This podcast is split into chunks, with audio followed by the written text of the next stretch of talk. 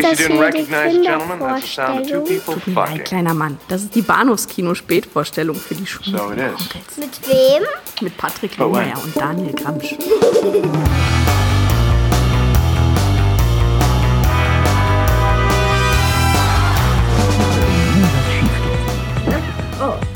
Nichts kann ihn aus der Ruhe bringen. Mit einem Wort, er ist hellwach. Wenn ich so aussehe, wie ich mich fühle, sehe ich aus wie ein ausgelatschter Turnschuh. Sprachlich ist er ein Genie. Hallo, ich bin Tendel Wett, ich meine Wendell Twett.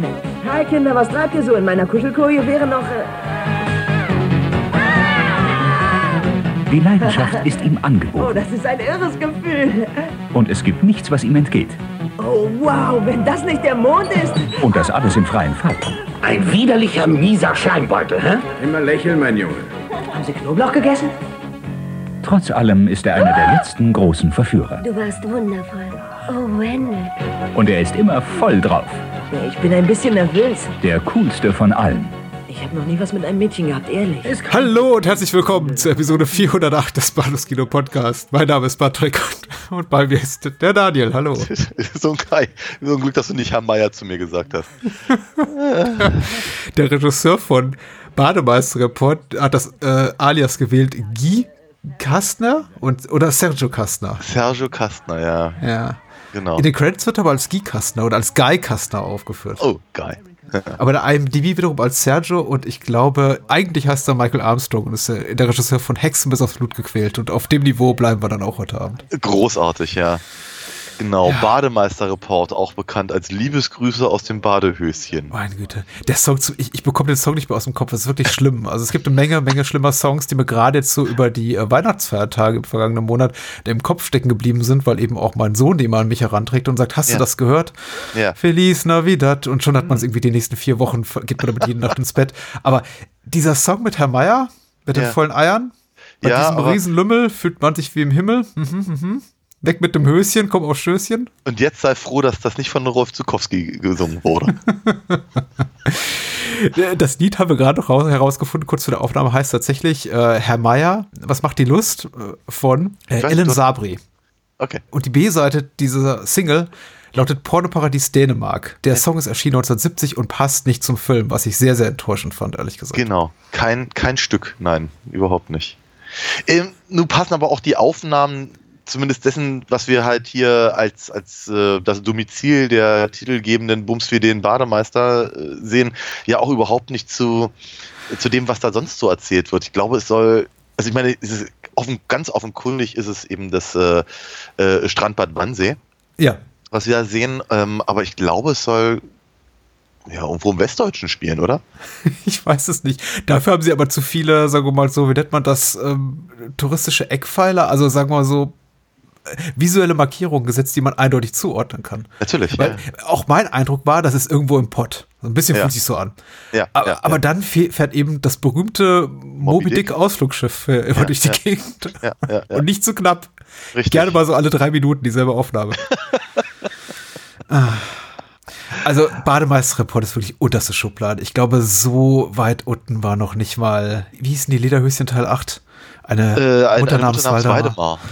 Ja. ja, ist richtig. Wobei ich tatsächlich beim, beim Gucken mich stark gewundert habe. Ich meine, jede, jeder einzelne Schauspieler, Darsteller, Typ, den sie vor die Kamera gezerrt haben, ja. ist ja nachsynchronisiert.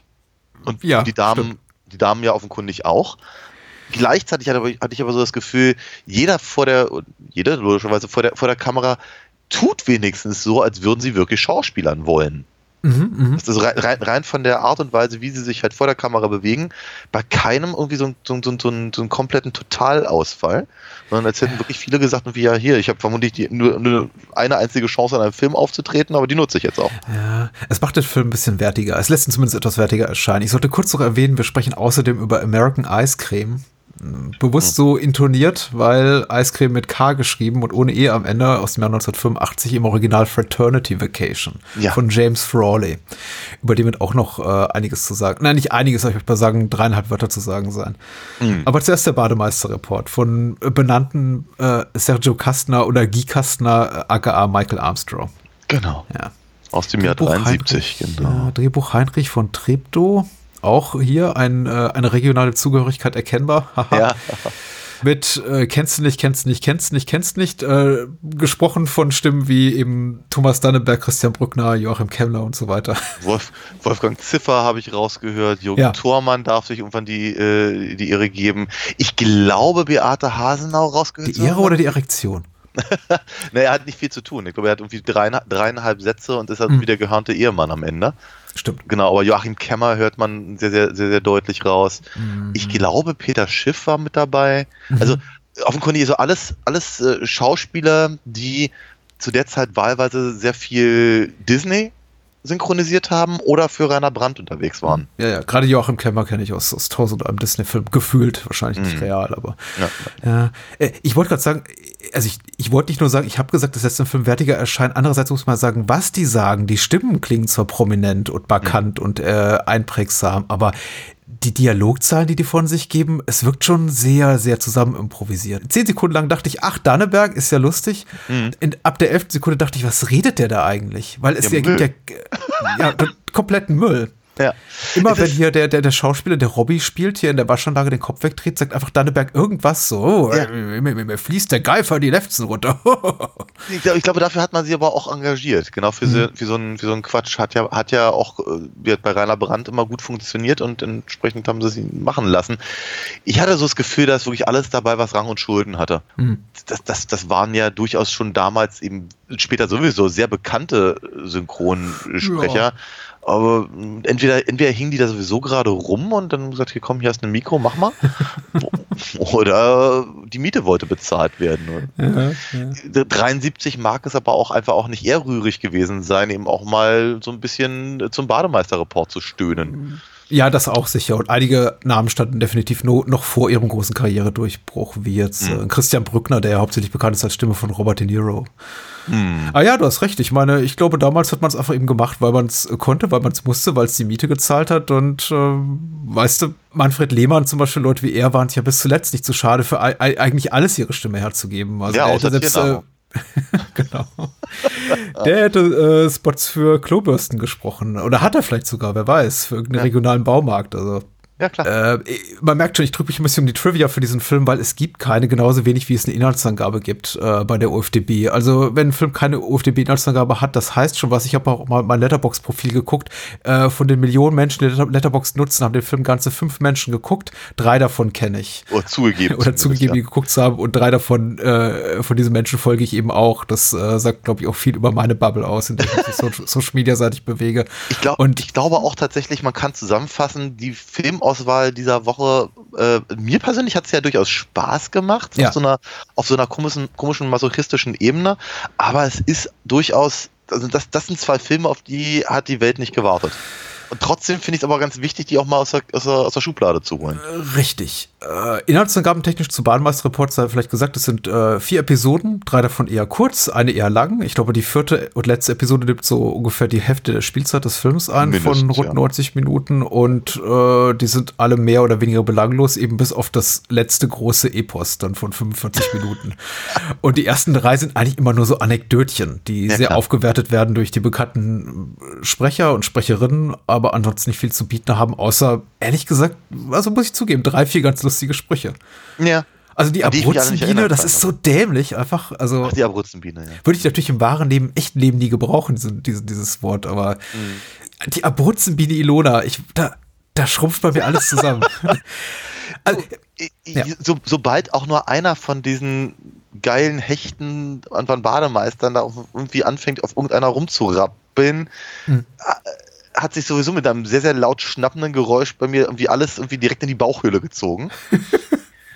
Das ist einfach nicht lecker, kann man so es nicht ist, sagen. Es ist auch einer dieser klassischen Sexfilme, die wir ja schon öfter hatten, der wirklich aggressiv unerotisch ist. Ich oh, meine, ja. eine Sexszene, zum Beispiel Episode zwei mit Kasimir, äh, verläuft folgendermaßen, dass sie, dass sie eben mit einem kleinen Wohnmobil pimpern, während das Ganze ein lustiger Papagei kommentiert. Ja. Äh, währenddessen starkst der blinde Ehemann im Hintergrund des Bildes rum ja. und fasst dem äh, wollüstigen Jüngling an den Arsch. Ja. Und der schließt dann die Anekdote ab mit, ach, immerhin kam es nicht zum Analverkehr. Ja, ja, genau, ja, ja. ja. Ist, äh, das, ist alles, nein, das ist nicht schön. Das ist alles nicht schön. Es ist auch wie soll ich sagen, es ist, es ist auch echt eine Leistung, äh, so einen Haufen dermaßen so hässlicher Männer zusammenzufinden. Also so, so viel Typen zum Eier abschrecken. Ja. Und du, du darfst dir aussuchen, welche Eier ich meine. Aber es ist ganz, ganz, ganz, ganz schlimm, während, während die Damen, die sie sich da zusammengesucht haben, nicht, nicht völlig unansehnlich allesamt mhm. sind. Und wie gesagt, sie geben sich aber auch, auch die hässlichen Männer, geben sich ja durchaus Mühe zu Schauspielern, mhm.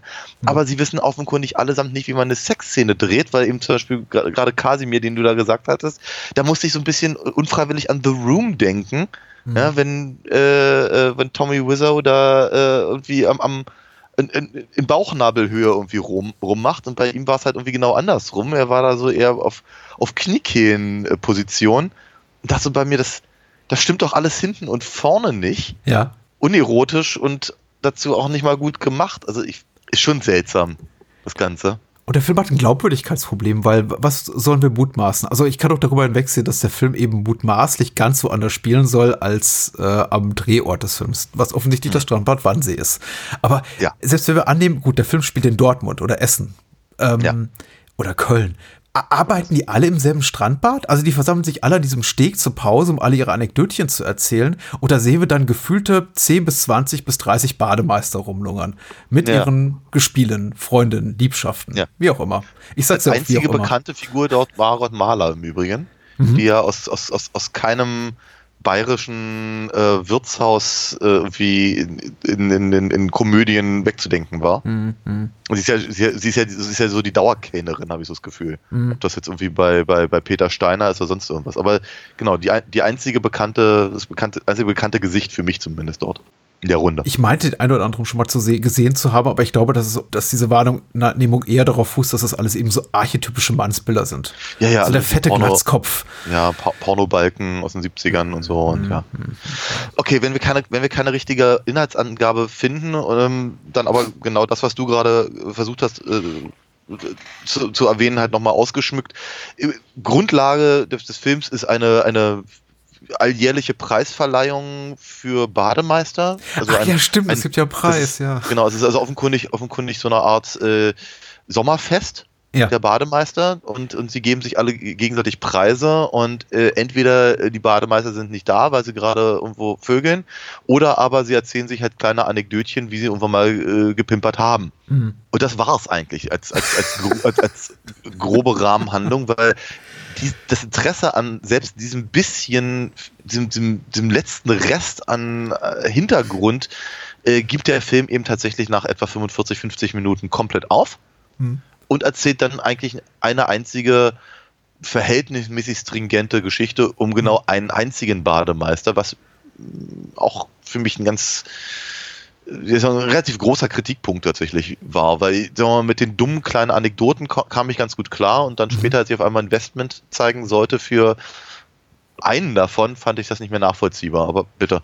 Mhm. Genau, und dann haben wir halt, dann haben wir halt so diese ganzen Klassiker an dumm dreisten Sex-Situationen, äh, die zumindest vermeintlich irgendwie ähm, erotisierend sein sollen, aber auch gleichzeitig irgendwie witzig. Also so ein bisschen Klimbim halt, ne? Ja, ja. Und äh, ja, das ist, das ist eigentlich letztendlich der gesamte Film.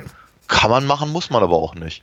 Ich finde es tatsächlich ganz schwer, weil äh, der Film ist an der Stelle schon mal nicht ganz nachvollziehbar, weil er etwas, also er, er, er setzt eine Grundannahme voraus, die er eigentlich nicht einhält oder auch gar nicht weiter, weiter, weiter ausführt.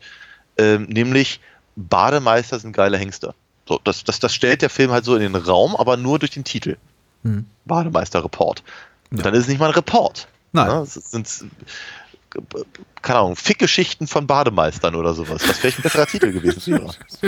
ähm, es ist ja die Kettenschwindel, nennt man das, ja, ja. Hm. So, und äh, es ist ja nicht so, als würde irgendwie, zum Beispiel bei den Schulmädchen oder bei anderen dann irgendwie der, der, der, der trenchcoatige Reporter irgendwie in die Kamera blicken und sagen, im Jahr dreiundsiebzig ähm, gibt es irgendwie, keine Ahnung, eine eine Berufsgruppe, die sich durch äh, besondere Fähigkeiten zu, äh, herausstellt, bla bla bla bla bla. Und dann haben, hier sehen wir Rüdiger, der seit zwanzig Jahren im Strandbad Wannsee arbeitet. Nein, so, so funktioniert der Film ja nicht. Mhm. Ja, und äh, also ein Report ist er eben schon mal gar nicht. Er ist eben auch überhaupt kein bisschen dokumentarisch, wie es die Wikipedia wissen will, als eine der wenigen Aussagen, die sie trifft. Ähm, sondern er ist eben, ja, es sind halt, nochmal, es sind Fickgeschichten, die dann eben, ja, auf so, eine, auf, so einer, auf so einer ganz komischen Humorebene funktionieren. Wie gesagt, der, der dicke Hannibal? Hannibal, Hannibal, ja. Genau, der dicke, der dicke Hannibal, der eben die Abruzzen-Ilona äh, ähm, äh, rettet, die gerade von ihrem... Achso, im Übrigen, falls es aufgefallen sein sollte, äh, die Männer sind alle irgendwie dreißig Jahre älter als die Frauen. Ja. So grob geschätzt. Naja, gut. Nicht Robbie. Auch nicht Kalle, also Karl, der in der vierten Episode. Ja, aber auch die Männer der Frauen. Ach ja so, da, natürlich. Es gibt ja noch Männer, die es zu betrügen gilt. Natürlich, klar. Genau, klar. Der eine hat eine Glatze und kommt, kommt nur in Tour, wenn, wenn, ihn seine, wenn, wenn ihn seine Freundin irgendwie zu Männer macht. Er ist, er ist, er ist kein Mann. Sagen wir mal so, ne? so, so, so wie der Film äh, versucht darzustellen. Genau, ne? Weil er hat erstmal keine Haare. So, ja, und dann als, als nächstes kommt halt, wie gesagt, dann mu- muss er halt irgendwie verbal irgendwie angegangen werden, damit er irgendwie auf Touren kommt. Dann, äh, interessanterweise aber eben, Hannibal ist ja nun auch, sagen wir mal, nicht die ansehnlichste Figur. Ja. Ne? Die, die darf dann rüberrutschen. Und das Ganze endet dann aber damit, dass der, dass der äh, gehörnte Ehemann dann ähm, äh, sich, sich quasi für seinen... Äh, für seinen Zorn noch entschuldigt und dem, und dem äh, Bademeister noch einen Scheck schicken will. Das ist dermaßen schlimm. Das ist so schlimm. Ne? So, ja. und, aber auf, auf, und auf dem Niveau geht es halt weiter. Die Geschichte mit dem, mit dem äh, äh, älteren Herrn, der seine Brille verloren hat, während Kasimir vor Augen des, des plappernden Papageis pimpert. Mhm. Ne, da haben wir gleich dieselbe Nummer. Und dann eben zum Schluss der von, der von äh, Jürgen Thormann gesprochene Großindustrielle, Dessen, dessen drei Frauen im Haus, also zwei Töchter und eine, eine Ehefrau, allesamt eben mit, mit Kalle irgendwann in die Koje äh, hüpfen. Der Bademeister stößt die jungen Damen vor sich her, mhm. während, während die, die, die langweiligen, älteren Ehemänner zu, zur Seite stehen. Das ist eben auch, ist einfach so diese, so die Grundprämisse. Da ist gar keine, ja. gar, gar kein, äh, gar keine Hypothese hinter. Es ist mir halt nur so, es ist mir so, nur so aufgefallen. Ich glaube, ich glaube, viele dieser Filme funktionierten mehr oder weniger so. Mhm. Und ich hatte zumindest zeitweilig das Gefühl, also auch gerade bei dieser Geschichte mit dem, oh, der hatte auch so eine ganz hässliche Frise, aber ich habe seinen Namen vergessen, der, der, der dann äh, bei der, bei dieser Nackt-Silvester-Party da rum, rum, rum. Ach, das ist Herkules, ja. Das ist Herkules, genau. Hm. Genau, auf jeden Fall, auf jeden Fall, dass das dass, dass, äh, so ein bisschen Anti-Establishment sein sollte oder sowas. Hm. Also ich, da setzt für mich so ein bisschen der Etikettenschwindel ein, weil ich glaube, da will einem der Film weismachen durch diese quasi Übergangsepisode, in der wir uns ja inhaltlich komplett von dem Bademeister-Setting entfernen. Ja. Ach, der Film macht jetzt doch was anderes, vielleicht merkt's ja keiner. Ja, weil ja. Die ersten sind ja schon relativ Bademeister oder Bademeister ähm, Ausübung des Berufsorts, sagt man das so, nah. Also beginnt ja. am Strand mit ja. einer äh, wasserskifahrenden jungen Dame, der Abruzzen-Ilona und dann eben in der zweiten Episode der Marina, die äh, am, am Strand da eine Scherbe getreten ist oder sowas. Mhm. Äh, mit dem blinden Gatten. Mhm. Äh, und, und, und dann sagt der Film einfach, nee, jetzt ist aber eigentlich egal, jetzt landen wir auf so einer Art Swinger-Party, so einem Nacktkarneval, wo alle eben nur in kleinen Slips rumlaufen und da ist ein tanzender Typ mit einem Pickelhaubensoldat auf dem Rücken gemalt und alles ist super merkwürdig. Nee, sehr siebziger. Ja, was ich... Ja, die Die eine, die eine hat auch sowas ähnliches wie eine, wie eine, wie eine, wie eine Tüte in der Hand, also irgendwie mhm. so, sollte, sollte glaube ich irgendwie auf, auf ja, so, sie sollten so tun, als würden sie Drogen. Und ein Paar sitzt mit einem Massagegurt in der Badewanne und sie lässt, lässt sich ordentlich durchrubbeln und er sitzt daneben und sagt, ja, ja, ja, gib's mir. Ja. Oder sowas. Ja. Genau. Und, während ich, im Hintergrund irgendwie die, die, die, äh, die GEMA-freie Version von Jethro Tull läuft. Stimmt. Ja. Fand ich ehrlich gesagt doch ganz lustig, weil natürlich hatte nichts mehr mit Bademeister-Report zu tun, aber dass der Film jetzt keinen dokumentarischen Anspruch hat, äh, noch an Bademeister interessiert ist, das signalisiert er eigentlich auch schon relativ früh, relativ deutlich. Es geht eigentlich nur darum, irgendwie Grünflächen zu finden, in denen gepimpert werden kann oder Wohnmobile.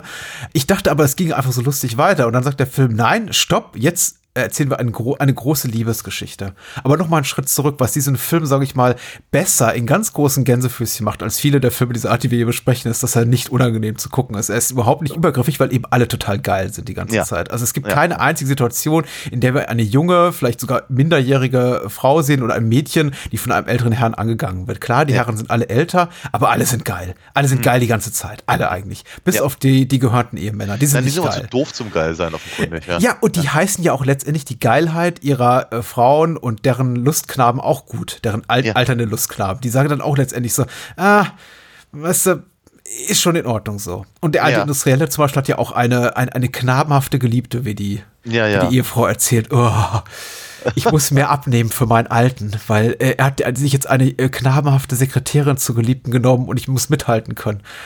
Und ich war so froh, bin so froh, dass diese Zeiten vorbei sind.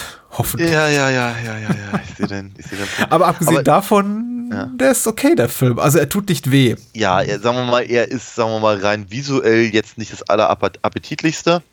Ja. Äh, er, er gibt sich halt tatsächlich auf der, auf der Tonspur ein bisschen Mühe, Spaß zu machen. Es gibt da bessere Versionen von, aber grundsätzlich ist das, tut, tut auch das nicht weh. Aber ja, dass, dass, er, dass er nicht übergriffig ist, finde ich eben tatsächlich, oder ist mir auch aufgefallen, fand ich verhältnismäßig angenehm. Wobei ich aber eben auch sagen muss, dass äh, ich eben fand das als sehr merkwürdig, eben einfach so sozusagen wie, guck mal hier, Bademeister. Ja. Ja, Bademeister sind irgendwie regulär durchtrainiert und haben eigentlich den, den ganzen Tag halt von Berufswegen nichts an. Also ist das irgendwie jetzt eine ne, ne, ne gute Gelegenheit, um sie halt in diese Sexszenen äh, zu, zu, zu schneiden oder was auch immer. Rein theoretisch hätte es auch jede andere Berufsgruppe nehmen können. Woher kommt das mit den Bademeistern? Ich weiß es nicht. Also wenn ich an Bademeister denke, denke ich an, an die Ärzte. Paula heißt er. Ja, aber mhm. es ist, na gut, vom, vielleicht war das in den siebzigern auch so. Die Fahrlehrer oder so. Ich weiß es nicht. Oh Gott. Ähm, oh. Oh. Ja.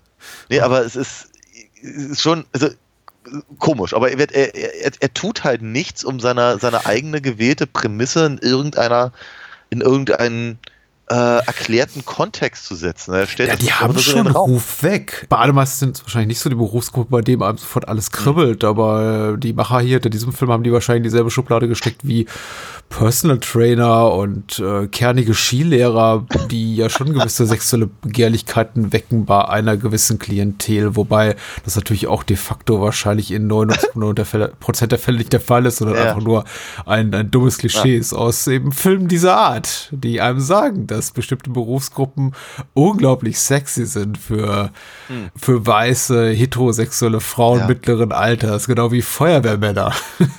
Na gut, vielleicht hat mich, also ja, das finde find ich auf jeden Fall interessant. Mir, mir, mir ist das halt, glaube ich, nicht so dringlich bewusst Na, gewesen. Vor allem nicht, wenn man diese Bademeister hier sieht, die alle tendenziös um, stark unter- oder übergewichtig sind. Genau, und das ist, glaube ich, das, das darauf wollte ich gerade hinaus, dass, sagen wir mal, die, die, die Herren der Schöpfung, die hier präsentiert werden, äh, jeglicher Form von Ruf nicht gerecht werden. Ja, Na? klar. Äh, weder weder was ihre was ihre physischen ähm, Merkmale angeht, noch ihre Fähigkeiten vor der vor der Kamera äh, diese zum Besten zu geben. Hm. Brr, ja, nu, aber so ist es halt nun mal. Und ähm, ich also ich, ich ich fand halt ganz am Anfang die Szene mit ähm, Robbie ja. in der Wasch- Waschanlage. Da hatte ich mich tatsächlich sehr gewundert, als die als die losging, dachte ich mir, hups, hier das das geht hier aber ganz schön zur Sache. Ja, also wenn ich da so an die an die Sexfilmchen denke, die wir bis hierhin hatten, ähm, ob es eben die Schulmädchen oder die juckenden Lederhosen waren oder die jodelnden, ähm, Gott, wie hießen sie denn noch gleich? Die Kumpel, genau. Ach so, ja. Und sowas. Ähm, ich, ich glaube, ganz so explizit oder oder eben, also ich, ich hatte also auch rein, was die was die die filmische, also die die die einfach die Kameraführung der der ganzen der ganzen Szene halt anging. Hatte ich schon das Gefühl, das, das hätte rein theoretisch auch aus einem Pornofilm jener Tage stammen können, mhm. mit den ganz expliziten Szenen rausgeschnitten. Das hätte man so die, die, die obligatorischen zehn Minuten Gefummel quasi äh, genommen. Mhm. Ja, und alles andere rausgeschnitten. Ich fand das schon, schon erstaunlich. Ähm, Explizit. Das, das Wort hatte ich ja schon dreimal gesagt gerade, aber ja. So, aber letztendlich, aber das, das, das hält der Film ja dann auch nicht. Mhm. Na, also weil, weil wir jetzt spätestens, wenn eben der, der, der, der Dicke da im Schilf äh, mit Ilona rummacht, mhm. das sieht halt dann eben dann doch eben wieder aus wie quasi aus Peter Steiners Komödienstadel. Und äh, ja. wird K- K- Kasimir mit dem Papagei, ist, das, das ist nur noch absurd. Ja, ja, zumindest das, was sie da, was sie, was sie versuchen. Aber die, die Jungs, die Jungs finden ja auch nicht statt. Ich weiß nicht, wie es dir ging, aber nachdem ich mich damit abgefunden habe, dass die Männer hier einfach nicht, nicht doller, doller aussehen und auch nicht, nicht, nicht wirklich wirken, habe ich auch aufgehört, auf die zu achten.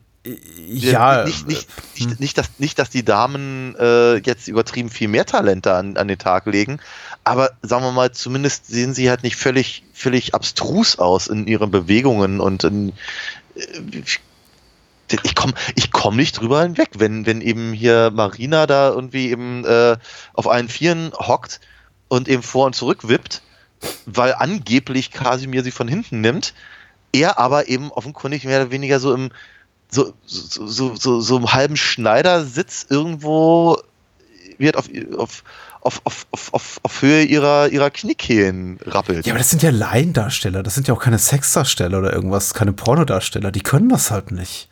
Und wahrscheinlich ist denen selber was abgegangen in der Hose oder eben nicht und sie haben sich geschämt, es zu zeigen, keine Ahnung. Möglich. Also Möglich. Da wurde dann gerne eben auch mal, das, äh, da wurden Körperöffnungen an den falschen Stellen dann gesucht oder bewusst vermieden. Ich bin mir nicht so sicher, ich weiß nicht, was da vor sich geht, die Sexszenen sind wirklich aggressiv, wie ich bereits sagte, unerotisch, der, der Film ist reichlich merkwürdig, ich kann äh, relativ wenig wirklich dazu sagen, weil er eben auch so wenig hängen bleibt. Ich sagte ja, die Figuren sind so, so archetypisch, dass man im Grunde bei jeder zweiten äh, Rolle sagt, ach, den kenne ich doch von irgendwo, wer ist der Schauspieler? Ach nee, kennst du doch nicht, weil er Max Palunzka ja. heißt oder so und äh, niemand anderen, niemand anderen Film gedreht hat. Aber das, das macht es eben auch so unglaublich beliebig, weil mir ist niemand ja. von denen im Gedächtnis geblieben. Absolut niemand. Ich konnte die noch nicht mal wiedererkennen, bis eben auf Leute, ausgenommen Leute wie Margot Mahler, die man eben schon hier und da mal gesehen hat. Aber ja. wer sind diese ganzen Menschen? Also Madeleine und, und Ilona und Brigitte, irgendwie die Mädels in der, in, und, und Dame in der letzten Geschichte, also und Kalle. Puh, ja. die, die haben Die scheinen überhaupt, das sind Menschen ohne Eigenschaften. Einfach, die sind Absolut. Nur dazu da, um in der Szenerie zu stolpern und dann ja. am, am, am Glied oder sonst wo zwischen den Beinen angepackt zu werden. Brigitte hat nichts zu tun, außer Kalle ans Glied zu wollen, bei jeder Gelegenheit. Das ist, ihr, das ja. ist ihre, ihre Rolle. Natürlich, es ist im Prinzip Gonzo Porn, bevor es sowas gab. Aber ähm, ist auch okay, aber das dauert dann fünfundvierzig Minuten. Das ist tatsächlich ein interessanter Punkt, weil ich glaube, also sagen wir mal, ich, die Pointen der, der, der kleinen Geschichtchen, die sie da erzählen, äh, sind ja auch ziemlich doof. Ja? Aber mhm. ich glaube, die sind mir auch mehr im, im, im Gedächtnis geblieben. Nicht, nicht, weil sie so wahnsinnig komisch mhm. waren, aber weil Ich, ich, ich, wie soll ich sagen, das Augenrollen hat mir so wehgetan. Was sind denn die Pointen? Ich konnte mir nur die von Kasimir merken, weil es eben so ist, dass der Blinde da reinstags. Er ähm, äh, verlässt gerade noch das, das eheliche Campingbett, bevor ja. äh, der äh, blinde Mann sich an ihm vergreifen kann. Und ja. dann gibt es doch so einen Spruch so von wegen, na, ähm, ich bin gerade noch da rausgerutscht, bevor er zustechen konnte. Ja, ja, so in etwa. Und das wäre ja. irgendwie in meinen genau, Popo gegangen oder so. Richtig. Ach, das ist so, wir oh. haben die Pop, Pop. Popo gewechselt oder sowas. Ja. Ähm, naja, wie gesagt, äh, der äh, Han- Hannibal äh, wird für seine äh, sexuellen Dienstleistungen an Ilona, eben von dem gehörnten Ehemann, eben offenkundig auch noch beglückwünscht und, äh, und, und bezahlt. Ja. Ist die eine Pointe. Oh Gott, ja, der Arme. Ja. Und die Pointe vom, ähm, äh, von, von Robbie ist eben, dass sich die, die Olle drüber aufregt, dass die da halb nackig im Auto sitzen und der, der, der Polizist die wie trotzdem fahren lässt. Ach so, ja, stimmt. Weil, Robbie weil, schon weil, er, ja, weil er ja Bademeister ist. Ja, stimmt. Ich habe das gar nicht als eigene Episode gewertet, sondern eher als so eine Art Prolog, weil im Grunde findet das ja noch alles statt, bevor die Bademeister anfangen, ihre Anekdoten zu erzählen. So. Ja, wo, wo ja, bleibt ja, Robbie? Ach, Robbie ist noch unterwegs. Genau, und dann geht's halt los mit, mit, mit, mit, ah. mit, mit seiner Geschichte. Nee, stimmt schon. Das ist, ja, das ist, das ist alles, das ist alles schon sehr grenzdebil. Ähm, aber ich glaube, ich glaube tatsächlich, der, der, der, der wesentlichste Punkt kommt dann eben erst nach den fünfundvierzig Minuten, äh, wenn eben, sagen wir mal, die große Geschichte anfängt, für die sie sich dann eben auch echt Zeit gelassen haben, die dann auch bis zum Ende äh, eisern durchgehalten wird. Sich mal ganz kurz mit, zumindest mit der gesondert zu beschäftigen, ist vielleicht gar nicht so blöd. Weil du hast ja völlig recht äh, zu sagtest, dass, dass sie auf, ein, auf einmal wollen sie irgendwie die Geschichte der großen Liebe da erzählen. Und äh, da, da haben wir nun also wieder den äh, Kalle, der als der, der zwar Bademeister ist, aber jetzt hier auf einmal als Schwimmlehrer engagiert wird, eben von diesem von Jürgen Thormann synchronisierten äh, Industriellen mit der mit der unerfüllten Frau, aber der knabenhaften Sekretärin, die wir nie, se- nie sehen. Und, Und Kalle sieht äh, aus wie Marc Spitz, wie die Mädchen sagen. Von mir aus auch das. Und ich weiß sogar, wer Marc Spitz ist, er hat trotzdem kein Bild im Kopf. Das ist auch, auch ähm, ein dünner Schwimmer mit einem Schnauzbart, sehr markant. Ja, ja. So, auf jeden Fall, auf jeden Fall soll, soll, soll er jetzt nun mit ihnen schwimmen, also sie, sie, sie innerhalb von drei Wochen dazu bringen, äh, im Schwimmen zu lernen.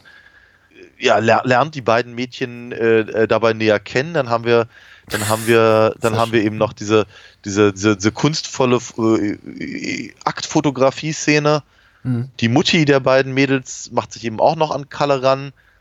Äh, in der, in der, in der Zwischenzeit hat eben Birgit, die aussieht wie zwölf, aber siebzehn ist, was ich auch einen ganz komischen Satz fand, und ich fand ihn auch ehrlicherweise, also ich, ich habe das so nicht gesehen, aber von mir aus, ähm, äh, ist, ist dann auf einmal die große Liebe, und der, und der Großindustrielle, äh, um, um sein Gesicht zu wahren, weil Kalle ja gerade mit seiner Eulen gepimpert hat, mhm. tut so, als würde er ihn zwingen, seine Tochter zu heiraten, was ja beide eigentlich auch wollen. Und damit endet der Film. Ja, eine glückliche ja. Fügung. Und die Liebe hat gesiegt. Ja, so. Weil das hatte Kalle ja sowieso vor. Er wollte Birgit heiraten. Die süße ja. Birgit, die ihm vorher gesagt hat, du, du, ich mag dich wirklich gern, ich dich auch, ja. Und dann kommt dieses Liebesballett, was ich auch ganz toll fand, mit dieser furchtbar kitschigen Musik, dieses Klappliegen-Baguette, äh, Baguette-Ballett. Wo so rumvögeln und dann diese schnulzige Musik spielen. Das ist auch, das ist schon wirklich so Performance-Kunst gewesen. Da habe ich, da hab ich mich wirklich, ähm, wirklich amüsiert, aber ich glaube auch auf eine faire Art und Weise dem Film gegenüber, weil ich glaube, der Film will schon, dass man da mit ihm lacht, weil es einfach so hanebüchen ist, so absolut albern, was die dort fabrizieren auf diesen Sonnenliegen. Das hat ja mit Sex ja. Ni- nichts mehr zu tun, was die da tun. Die machen ja quasi, die machen Figuren wie Mannequin Piss, wie irgendwelche irgendwie Putten auf dem auf dem auf dem Marmorbrunnen, ja, was die ja. da machen. Das ist ja. echt, sieht, sieht echt merkwürdig aus. Ich habe mich sowieso gefragt, ob der Film tatsächlich subversiver ist, als, als, als man glauben könnte. Aber dazu später vielleicht noch mal ganz kurz was. Ich fand halt dieses Bäumchen-Wechsel-Dich-Spiel zwischen eben Jasmin, Birgit, Kalle und äh, Helena? Nee, Helena, Hel- Helena. Helena, genau, also der Mutter. Das, äh, du hattest ja vorhin schon ganz richtig gesagt, sind ja alle geil und entsprechend ist es ja auch nicht schlimm. Aber ähm, ich fand das schon, fand das schon wie komisch. Also, dass der Film eben einfach aufgibt, eben über Bademeister an sich zu sein, dann eben diese, diese Anekdötchen einfach auch aufgibt, um einen Bademeister zu zeigen, der dann aber eine ganze Familie flachlegt. Mhm. Ist einfach eine seltsame Entscheidung. Hatten die, hatten die da das Gefühl, an der Stelle so ein starkes Drehbuch zu haben, oder? Oder haben sie die Villa nur für drei Tage mehr gemietet und des, deswegen haben sie gedacht, da müssen wir noch was machen, oder? Was war das? Ja. Es wirkt trotzdem merkwürdig, merkwürdigerweise irgendwie wie aus einem Guss, weil es eben, ich glaube auch die Art der Inszenierung trägt dazu bei, dass man schon das Gefühl hat, obwohl die so dramaturgisch so unterschiedlich sind, die Episoden, sind sie eben doch inszenatorisch relativ gleich, sind sie ja. sehr Art, äh, in der Art ihrer Inszenierung sehr ähnlich, eben auch dadurch, dass alles nachsynchronisiert ist, was den Film so, so merkwürdig flach macht. Das macht ihn zum einen interessanter, weil eben die, die, die Sprecher und Sprecherinnen professionell sind, und das macht den Film einfach mal ein bisschen besser, gefühlt besser, auch wenn das faktisch nicht ist, mhm. oder irgendwie objektiv messbar nicht ist, wie auch immer man das messen will, aber es macht ihn irgendwie auch, es ist so ein großer Gleichmacher. Es mm. wird alles so wahnsinnig entrückt, und das trägt eben auch nochmal dazu bei, dass einem die Figuren alle so, so, so mm. egal sind. Mm. Komischerweise, während ich das guckte, habe ich das gar nicht hinterfragt. Ich dachte, ja, das ergibt schon so Sinn, und irgendwann guckte ich auf die Uhr und denke mir, hm, das geht jetzt schon eine halbe Stunde, so, kommt danach noch irgendwas? Äh, Spoiler, die Antwort ist nein. ich, äh, ich, aber ich habe mich erst so im Nachgang darüber geärgert, dass der, der Film quasi so viel Zeit damit verschwendet, weil es ja auch so, so ein bisschen der, ich würde mal sagen, dem Mission Statement wäre zu viel gesagt, These wäre auch zu viel gesagt, dem Anliegen des Films so ein bisschen zuwiderläuft, total. Dass es eigentlich nur darum geht, zu bumsen und Spaß zu haben und irgendwie ja. gehörte Ehemänner zu zeigen. Stattdessen ja. haben wir diesen merkwürdigen Empowerment-Moment am Ende, mhm. in dem der Ehemann reinkommt und dann eben nochmal die Lage, die Situation an sich reißt, mit einer Knarre in der Hand und mhm. quasi Kalle dazu nötigt, seine Tochter zu ehelichten, und der sich denkt, aber natürlich nicht laut ausspricht, ach, ich wollte ja sowieso heiraten. Mm. Und äh, da gibt's ein Feuerwerk und Leute pimpern im Boot, glaube ich. Mm. Und das ist merkwürdig einfach. Ja, ähm. ja, ja, ja. Ist es auch. Also der, der Film erwartet aber auch von mir, dass ich eben nach, nach all den all den Frivolitäten und, und, und, und spaßigen kleinen Geschichteleien auf einmal eben ein emotionales, äh, also einfach emotionale Investition in ausgerechnet Kalle. Der im Übrigen gar kein, gar kein, ist ja kein schlechter Typ. Ich meine, nee. Der, der, der, der wirkt da relativ sympathisch alles in allem, also im Rahmen eines, eines solchen Filmes, weil er selber eben auch zum Beispiel überhaupt sich gar nicht, also wie du vorhin schon gesagt hattest, er, ist, er wird halt nicht übergriffig, ich meine, er ist halt in der Situation, ne? Und er hat irgendwie auch Spaß dabei, und ja. wir haben sie, tollen sie alle irgendwie durch den Pool und so, aber ähm, er, er, er, er, ne, er, er scheint ja seinen Job auch erstmal, ich weiß nicht, ob er ihn gut macht, aber er, macht, äh, er scheint ja, äh, ihn erstmal ausfüllen zu wollen. Man ja, muss sagen, dieses Schwimmtraining im hauseigenen Pool findet, also die Mädchen sind nackt dabei, komplett natürlich. nackt. Ja, ja, genau.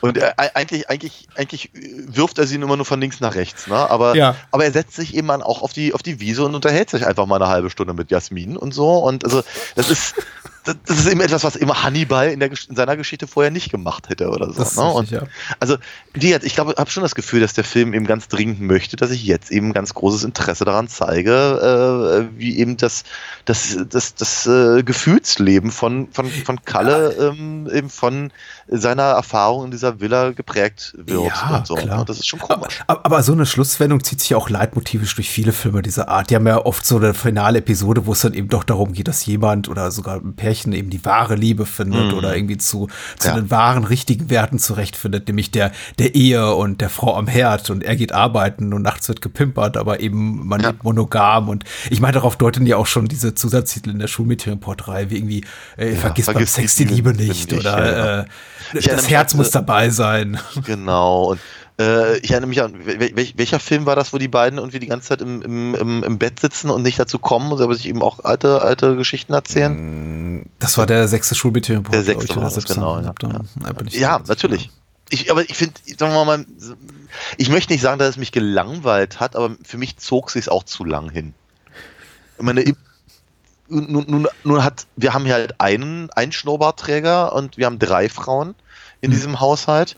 Da, da bieten sich verschiedene Möglichkeiten für, für eigene kleine Geschichten. Die sind dann eben auch noch miteinander verbunden im weiteren Sinne. Ja, aber ich hätte eben schon gehofft, dass sie, dass sie, sagen wir mal, vielleicht eben nicht eine Dreiviertelstunde draus gemacht hätten, sondern nur eine halbe und dann eben ja. noch so eine, noch so eine, noch so eine dusselige Geschichte hinten dran ge- gehängt oder so, weil so haben wir halt vier Geschichten und das auf neunzig Minuten ist ein bisschen wenig, auf unter neunzig Minuten ist ein bisschen wenig, fand ich.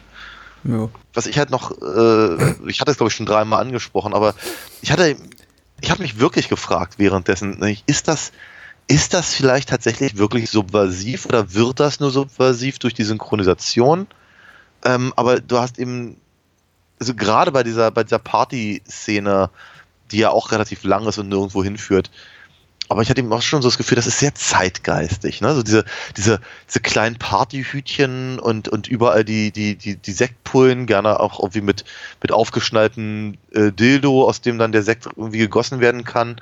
Gibt's schon inwieweit Namen? Ist das subversiv und nicht einfach nur obszön? Na, und ob das schön ist, haha. Aber äh, nein, ich hatte so das Gefühl, das ist so siebziger wie nur was. Ja. Also so, so. Du meinst, der Film macht sich schon so über die Biedermeierigkeit dieser ganzen. Ja, im Prinzip, lustig. Im, im Prinzip ja. Also ich kann es ich kann's nicht gen- ganz genau in Worte fassen. Guck mal fassen. Hier die Dildo-Sex-Karaffe. Gib mir noch ein Schlückchen, Prösterchen. so, ja, so in etwa. Ja, ja natürlich, es ist schon eklig. Du, du hast schon recht, aber ich glaube, der Film ist da nicht doppelbödig. Ich glaube, die meinen das ernst. Also wenn da die ganze Partygesellschaft hier ähm, Herkules anguckt und sagt, oh, guck mal dieses Glied, meine Güte. Ich glaube, die meinen das auch so. Also, mm. Der Film meint das auch so. Das kann durchaus sein. Ich, ich, ich, ich, ich denke halt so ein bisschen an, an andere Dinge aus den siebzigern, die, sagen mm. wir mal, also, keine Ahnung, in Amerika hat man den Pornoschick mm. gehabt und, und, und hierzulande waren es dann eben die, die, die Schulmädchen-Reports und sowas und äh, die ja eben auch durchaus sehr erfolgreich waren. Und ich glaube, dass die ganze Gesellschaft sich halt da in eine, also, sagen wir mal, sich so ein bisschen von der Spießigkeit befreien wollte, aber erstaunlich spießig dabei war. Mm. Ja, wenn ich mir halt auch, auch, auch, auch alte Alte, alte Hitparaden mit Dieter Thomas Heck angucke, weißt du, wenn dann eben diese, diese ganzen Mattenträger von Jürgen Drews über Michael Holm und wie sie alle heißen, dann irgendwie von, davon, davon, davon singen, wie sie irgendwie in die Welt rausgehen und, und irgendwie mit der, mit, mit, mit der, mit der Gitarre reihenweise Frauen flachlegen und all das. Also dieser, dieser, ich war noch niemals in New York, weißt du, so diese Sehnsucht aus der, aus der Spießigkeit auszubrechen, das halt im Prinzip so personifiziert durch genau so eine Swinger-Party halt mehr oder weniger. Und wenn ich das dann immer noch im Vergleich setze mit eben Dingen, die eben auch im ganz normalen Fernsehen liefen, wie vorhin auch erwähnt, Klimbim, mhm. ja, wo ja eben auch relativ viel nackte Haut für, für, fürs Öffentlich-Rechtliche äh, zu sehen war.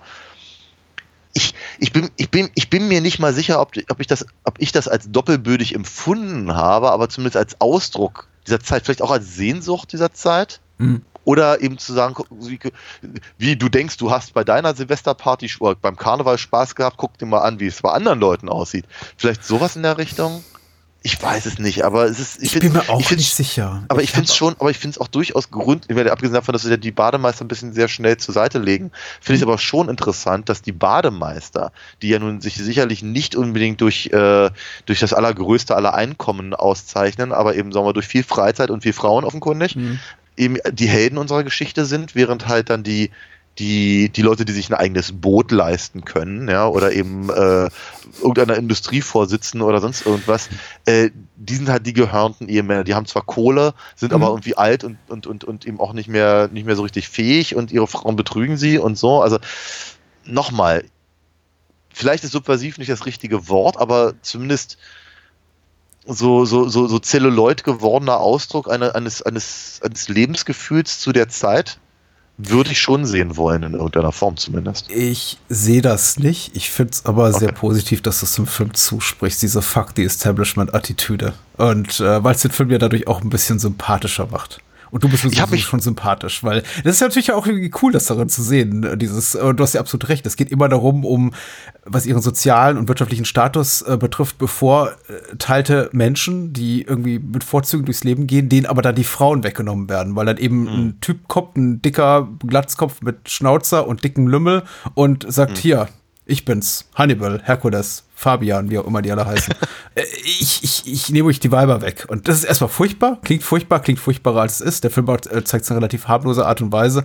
Aber ähm, ja, ich meine, das könnte ja dahinter stehen, diese Haltung. Ich bin mir nicht so sicher, dass der Film die hat. Ich glaube, es geht einfach nur darum zu zeigen, dass Bademeister tolle Hechte sind. Und ich hätte mir einfach mhm. gewünscht, dass sie dann ein paar einfach äh, attraktivere Exemplare zur Schau gestellt ja. hätten, ja. Äh, was den Film ein bisschen glaubwürdiger macht. So ist das eben wirklich. Also äh, Stichwort Suspension of Disbelief, die musst du wirklich neunzig Minuten eiskalt halten, diese, diese, diese Spannung äh, und diese, dieses darüber hinwegsehen, dass es eben alles Typen sind, die du anblickst und denkst, ja, also hier, kein, kein Bodyshaming und so weiter, aber das sind eben sehr, sehr normale Menschen wie du und ich und äh, mm. ich schließe mich da selber mit ein, ich würde auch an keinen Strand der Welt gehen und Frauen würden äh, voller Ekstase schreien, oh Gott, Patrick, nimm mich, nimm mich, nimm mich äh, gib mir deinen Riesenlümmel, das, es, es würde nicht passieren.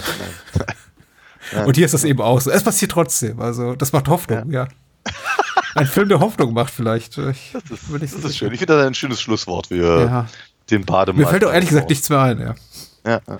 Der Bademeister-Report. Äh, was ja. macht denn der Alina Fox-Report? Der Alina Fox-Report, ja, der. Ähm Der, der, der kommt so ganz langsam, aber sicher. Es geht voran. Die, das nächste Heft äh, sollte ja eigentlich schon im letzten Jahr rauskommen. Dauert noch ein bisschen, ist aber in Mache. Bis dahin gibt es natürlich auf alinafox punkt de weiterhin alle alten Hefte und auch den Sammelband immer noch, äh, bei dem ich mich sehr, sehr freue, den natürlich äh, in groß, größtmöglicher Auflage zu verkaufen. Ja. Und ich, ich, ich, ich packe natürlich immer meinen, meinen Namen drauf und, und packe noch eine Zeichnung mit dazu und so. Und ich kommuniziere so wahnsinnig gerne. Also von daher, ich würde mich freuen, wenn der eine oder die andere da vielleicht mal vorbeischaut und vielleicht was bestellt oder so. Würde mich sehr unterstützen. Ich kann den Quatsch dann weitermachen. Mich würde das auch sehr freuen, wenn ihr Daniel unterstützt. Und äh, wenn ihr Bahnhofskino nicht hört, hört doch in die äh, Spin-Offs und äh, Schwesterformate dieses Formats rein. Zum Beispiel Spielfilm, in dem wir vor zwei Wochen äh, Oliver Stone-Reihe begonnen haben, die wir knallhart durchziehen bis Juli, Juli diesen Jahres und das gesamte Övre von Oliver Stone durchkauen. Und äh, wow. Extended Editions gibt's auch noch, äh, unter anderem zum Roberta Fidley-Klassiker Tenement äh, und äh, zu Lucio Fulci, jetzt in Kürze oder bereits erschienen zum Zeitpunkt des Erscheins dieses Podcast, dieser Folge. Ich bin mir nicht ganz so sicher. Und das alles ist nur möglich, inklusive zahlreicher Bonus-Episoden mit Daniel und mir und anderen Gästinnen und Gästen, äh, wenn ihr uns unterstützt über Patreon und Steady. Und das könnt ihr tun unter den in den Shownotes verlinkten äh, U R Ls. Äh, ab einem sehr kleinen Betrag gibt es ganz, ganz viel, auch Previews auf äh, kommende Folgen. Und ihr helft uns dabei, unabhängig und unbeflissen und unbefleckt und äh, kritisch zu bleiben. Weil, ehrlich gesagt, wenn wir Sponsoren hätten, könnten wir solche Episoden vermutlich nicht machen, weil jeder Sponsor ja. abspringen würde. Würde sagen, in dieser Sendung, wo es um Bademeister-Reports geht, macht ihr keine Werbung für verdammt nochmal Kaffeemaschinen. Und äh, wir sind unabhängig und können uns sowas erlauben. Ja. Ich hoffe, ihr hört uns noch zu. Auch wenn wir jetzt über American Eiskrem reden, Fraternity Vacation. Ganz seltsame Nummer. Also ja. diese ganze Reihe ist sehr, sehr seltsam, weil diese Reihe ist ja eigentlich keine Reihe. Es genau. gibt ja, es gibt American Eiskrem, eins offenkundig, zwei mhm. und dreieinhalb. Alle drei Filme haben miteinander gar nichts zu tun. gehören auch eben, sagen wir mal, von, von, von, von Grund auf eben nicht zu einer Reihe. Der, der dritte bzw. dreieinhalbste Teil ist eigentlich Meatballs vier. Ja. Also warum die American Eiskrem heißen, weiß kein Mensch. Ähm, also warum es auch so komisch geschrieben ist, weiß wiederum kein Mensch. Ähm, man findet relativ wenig raus zu den Filmen an sich, aber sie scheinen ja offenkundig erfolgreich genug gewesen zu sein, dass sich irgendein findiger ähm, äh, Filmtitelhersteller äh, dazu entschieden hat, bis in die neunziger rein eben irgendwelchen anderen Filmen diesen, diesen Titel im Deutschen zu geben und so zu tun, als würden sie zusammengehören. Ganz komische Nummer. Und ja. während, währenddessen versucht der erste Film mit dem, mit dem Namen, äh, mit, dem, mit, mit dem Wort Vacation im Titel so ein bisschen ja. an die Griswolds anzugreifen. Na klar, genau. Genau wie in der deutschen Fassung eben offensichtlich anknüpft äh, an Eis am Stiel oder American Graffiti, mutmaß ich mal. Wobei American Graffiti eben auch schon zu diesem Zeitpunkt äh, des Erscheins von American Eiskrem ungefähr zehn Jahre zurücklag. Mhm. Fraternity Vacation, also als Titel, ergibt aber durchaus Sinn aus dem von dir genannten Grund, dass man eben unmittelbar damit andere Filmtitel assoziiert, die man wahrscheinlich gerne mag. Und Fraternity, also das ganze Thema Frat Boys und Nerds und Jocks und Babes natürlich einfach schon ein etabliertes Sujet ist in dieser Art von Kino. Mhm. Das sagt eigentlich alles. Dazu eben ein aussagekräftiges Poster mit einer Frau im Bikini und ein Nerd, der mit einem Regenschirm in der Hand und allen möglichen Klimbim in den Armen in den Pool stolpert. Im Hintergrund lachende Teenies. Äh, das ist ja. ein Film. Im Grunde ist es so ein bisschen, also wenn ich das Poster begutachte, sieht es so ein bisschen so aus nach der, der Charles Band Politik, äh, Kino zu machen. Nämlich, ich gestalte dir ein Poster und dann lade ich Filmschaffende ein, die gucken sich das Poster an und ich frage die, kannst du einen Film draus machen? So ist zum Beispiel ja. Castle Freak von Stuart Gordon entstanden. Stuart Gordon kam zum Buch von Charles Band, da hing Poster zu Castle Freak. Er sagte, was ist das? Keine Ahnung, sagt er. Ich habe einfach Poster zeichnen lassen, mache einen Film, gib dir eine halbe Million Dollar, ein, ein Schloss muss drin vorkommen und ein Freak. Und der Rest ja. bleibt dir überlassen. So. Und genauso klingt Fraternity Vacation. Von wegen, wir haben, wir haben eine Idee, aber wir nehmen einfach den naheliegendsten Titel und es muss halt irgendwie so das, das standardisierte Ensemble drin vorkommen, was in all, dieser, all diesen Filmen drin vorkommt. Ja. Alle Archetypen müssen vertreten sein. Und das ist eben dieser Film. Und das ist total okay, aber es ist auch nie mehr als gerade mal so okay, finde ich. Das ist, das, ist, das ist richtig. Dafür ist aber im Fraternity Vacation American Eiskrem erschreckend, erschreckend, also mit, mit erschreckend bekannten Leuten vollgestopft. Mhm. Hauptdarsteller Wendell Twett, äh, gespielt von Stephen äh, Geoffreys, beziehungsweise mhm. Stephen Geoffrey Miller, hatten wir auch schon in Fright Night, natürlich. Genau, Amanda Bearse hatten wir auch in Fright Night. Und Amanda Bearse, genau, sonst natürlich vor allem bekannt aus, aus äh, hier von den Bundys, mhm. Married with Children, beziehungsweise Eine schrecklich nette Familie. Tim Robbins hatten natürlich auch schon, Kathleen Kinmont, äh, die Marianne spielt, war aus äh, Bride of Reanimator, hatten wir auch schon mal. Max Wright, der Vater von Alf, also Willie Tanner. Ja. Äh, und ja, wird die, die Die, die Ex-Frau von Peter Sellers, Britt Eklund, darf mal irgendwie durchs Bild laufen. Ganz merkwürdig. John Vernon natürlich. John Vernon, den man auch natürlich vor allem aus, aus Dirty Harry kennt und aus Animal House. Ja. Barbara ja. Crampton hattest du erwähnt? Nee, Barbara Crampton habe ich noch nicht erwähnt. Ne. Äh, Stammgast hier fast schon bei uns äh, gesehen. Reanimator, From Beyond und eben dem mhm. erwähnten Castle Freak jeweils äh, neben Jeffrey Combs in der Hauptrolle. ja. Also auch eine ganz häufige Kollaboratorin von Stuart Gordon, die ich auch sehr, sehr schätze, die hier hauptsächlich dafür da ist, um ihre Hülle Hüllen fallen zu lassen, was sie in dieser Zeit ihres Schaffens äh, relativ regelmäßig tat, ja. ja. Doch, ja, klar, einigermaßen gut besetzt, zumindest so mit dieser Art von Gesichtern, von denen man, selbst wenn man die Namen nicht zuordnen kann, den Gesichtern sagt, ach, die oder den, den kenne ich doch von irgendwoher. Und das macht den Film auch wiederum ein bisschen wertig, auch, glaube ich, im Wort, was ich überstrapaziere, weil der mhm. Film an sich ist nicht besonders wertig. Inszeniert von James Frawley, klassischer T V-Regisseur, unglaublich lange T V-Karriere gehabt, wirklich angefangen bei der, bei der Monkeys-Fernsehserie äh, und wirklich ja. bis zuletzt, ich glaube, noch vor ein paar Jahren Grey's Anatomy-Folgen inszeniert. Also jemand, der seit Jahrzehnten einfach Fernsehen macht, auch sechs Columbo-Folgen inszeniert hat, äh, manchmal einen großen Kinofilm wie den Muppets-Film, den allerersten. Hm. Ein Auftragsregisseur, den dessen Name, glaube ich, den meisten Menschen nichts sagt. Und äh, der Film ist eigentlich Beleg dafür, warum das so ist. Und dann aber ein Name, der auf jeden Fall was sagen sollte, ist natürlich, die Musik ist von Brad Fiedel. Ja, ja. Der eben zum Beispiel den Terminator-Soundtrack äh, äh, natürlich gemacht aber hat. Aber sonst auch nicht so viel, habe ich festgestellt, weil ich habe seine Karriere ja. mal nachgesehen und dachte, so ja. außer Terminator eins und zwei ist da gar nicht so viel in der, seiner Nein. Karriere. Nein, aber dafür, dafür haben sie immerhin mindestens drei Bananarama-Songs in dem Film noch, noch mhm. zu, äh, zu, äh, gespielt. Ansonsten muss ich ganz ehrlich sagen, auf mich wirkte der Film laut, sehr laut. Also ein, ein Film, der mir die ganze Zeit sagt, guck mal, hier ist ganz viel Spaß. Du hast jetzt Spaß zu haben, weil er ist so laut und wir haben hier so viel Spaß. Hm, hm, hm. Und dachte bei mir, aber ich kann das gar nicht nachvollziehen. Ich empfinde das nicht so. Ich fand den Film jetzt nicht schlecht, nicht, nicht, im, nicht im eigentlichen Sinne. Ich fand ihn auch nicht unbedingt langweilig, hm. aber ähm, äh, es ist, es ist, ich fand es ich fand schon, ich fand, ich fand schon auffallend, wie sehr... wie sehr mir halt irgendwie die, die hier dargestellten Shenanigans als ein Feuerwerk der F- Spa- des Spaßes und der Freude irgendwie verkauft wird und dachte so, aha, okay. Ich bin irgendwie nicht Teil davon. Ich muss sagen, ich fand den Film schon schlecht. Also okay. schlecht auch im eigentlichen Sinne. Also, okay. das war, ich habe mich nicht gelangweilt, dafür ist der Film zu kurz mit seinen rund neunzig Minuten. Aber es, also in keinem Moment gut. Er profitiert sehr davon, dass eben zwei, drei sehr, äh, sehr talentierte Leute vor der Kamera stehen. Ja. Die, ich, ich, ich, äh, also hier, unser, unser Hauptdarsteller Wendell, Stephen Geoffreys ist eben toll in dieser Rolle des Nerds und äh, Tim Robbins mhm. zeigt eben hier auch in dieser frühen Rolle sein ganz offensichtliches Talent und dann haben eben so, so Leute wie Lee McCluskey, der hier Chaz spielt, der mhm. eben auch so eine Fresse hat, die hat man eben auch schon in tausend einem anderen H- Highschool-Comedy oder Fraternity, Fratboy-Comedy äh, gesehen. Ja. Und das ist, das, das macht den Film natürlich auch einfach so ein bisschen besser, aber der ist inszenatorisch total wahnsinnig flach, der hat an Schauwerten fast nichts zu bieten. Genau die von dir angesprochenen, nicht vorhandenen Shenanigans, die sind eigentlich nicht da, wohingegen in anderen äh, Filmen dieser Art eben auch mal ein Haus oder zumindest ein Auto zu Bruch geht, passiert hier ganz wenig. Es darf einmal ein Cabrio in eine Pinata reinfahren, mhm. aber das ist schon so der größte Stunt des Films und der wird dann auch aus acht Kameraperspektiven in Zeitlupe gezeigt, mhm. weil da wahrscheinlich irgendwie hundert Dollar Stuntbudget dafür draufgegangen sind. Und das ist schon so ein bisschen, der ganze Film ist eben so ein bisschen armselig. Ich dachte auch, die, du hast es wunderbar umschrieben, der Film schreit einen die ganze Zeit an, haben wir nicht Spaß, haben wir nicht Spaß, ist das nicht total cool hier, ist das, ist der Wahnsinn.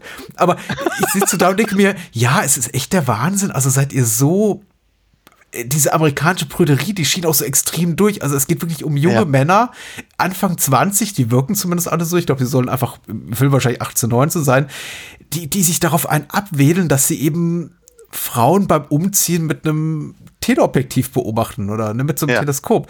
Das ja. ist so armselig. Es ist so armselig. Die ganze Prämisse ist total armselig. Also dieses äh, ich meine, bei unserem Bademeister ja. wird die ganze Zeit gefickt und hier wird nie passiert nie irgendwas. Nein, überhaupt nicht. Aber, aber es geht ja da. Es, es, die, okay, die Prämisse von hast du eine O F D B-Angabe? Also ja, gerne. Okay, dann hau mal raus, bevor ich mir... Äh, man sollte sagen, ich, ich ergänze doch gleich, äh, Tim Robbins Figur heißt im Original äh, ähm, Larry, Spitzname Mother Tucker. Ja, was natürlich lustiger ist als in der deutschen Fassung, da heißt er nämlich der Baron. Der Baron. Ja. Aha. Der schüchterne Student, Student Wendell, äh, Stephen Geoffreys, unternimmt mit seinen Kommilitonen Joe, das ist Cameron Dye, und Larry, äh, als Larry Baron Tucker, Äh, gespielt von Tim Robbins, ein Ausflug nach Palm Springs, auf Rechnung von Wendells Vater natürlich. Der alte Herr bittet Joe und den Baron darum, dass sie seinem Sohn zum ersten Mal verhelfen. Im Falle eines Erfolges winken eine Sauna und ein Whirlpool. Während die beiden Wendell hilfreiche Tipps geben, lässt sich Joe auf eine ungute Wette mit Studenten einer verhassten Verbindung ein.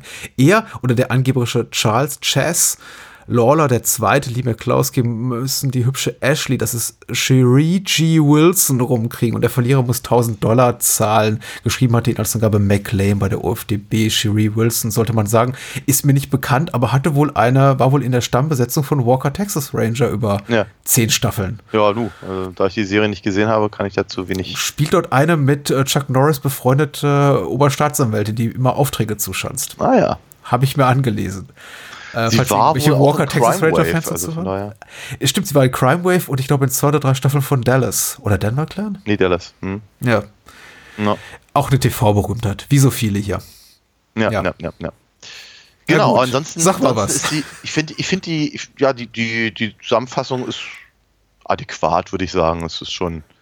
Klar, wir haben, wir haben die Grundprämisse, die sich eben im Titel natürlich widerspiegelt und ganz, ganz klar auf, auf sowas eben wie, wie Animal House rekurriert. Äh, allein die Tatsache, dass wir John Vernon halt mit drin haben, zeigt es ja auch nochmal ganz deutlich. Ne? Also praktisch die, die, die, die, die Verbindungsbrüder als die großen Partymacher und, und, und äh, Frauenaufreißer. So. Und jetzt soll eben der, der, der, der, der kleine Nerd von dem, von dem großen Nerd, nämlich Max Wright, mhm. mehr oder weniger also äh, dahin geschickt werden, um, um an die, ans Händchen genommen zu werden von eben den beiden größten Aufreißern diesseits, diesseits des Rio Pecos. Ja. Was ich aber ehrlicherweise weder Cameron Dye als Joe bzw. Tim Robbins als, als Mother wirklich zu irgendeinem Zeitpunkt ernsthaft abnehme.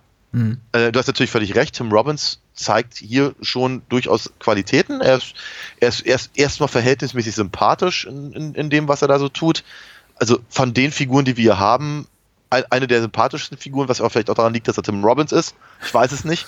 Ja, Gru- Grundprämisse das erste Mal. So, na gut. Äh, dann kommen wir, kommen wir halt irgendwie hier nach Palm Springs und äh, äh, Spring Break ist halt irgendwie im, im, im vollen Gange. Und die, die beiden äh, haben halt nichts Besseres zu tun, als eben diese Wette da einzugehen.